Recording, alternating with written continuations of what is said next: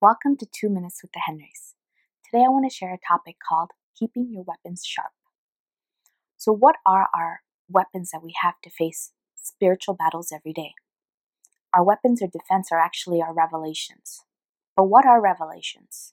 Revelations are more than just memorized Bible verses. They are the secrets the Holy Spirit reveals to us from the Bible. They are our defense against the enemy.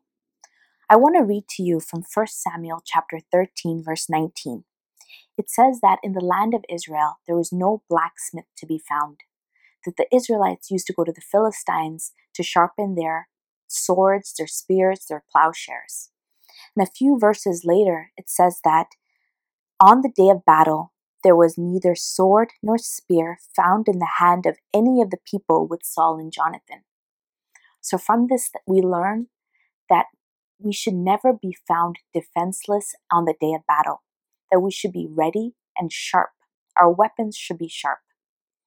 Years ago, when I was a new believer, I found myself in a battle that the enemy brought right to me. And I remember that day not knowing what to do. And I remember thinking, if I had more of the revelations of God in my heart, I would have known what to do.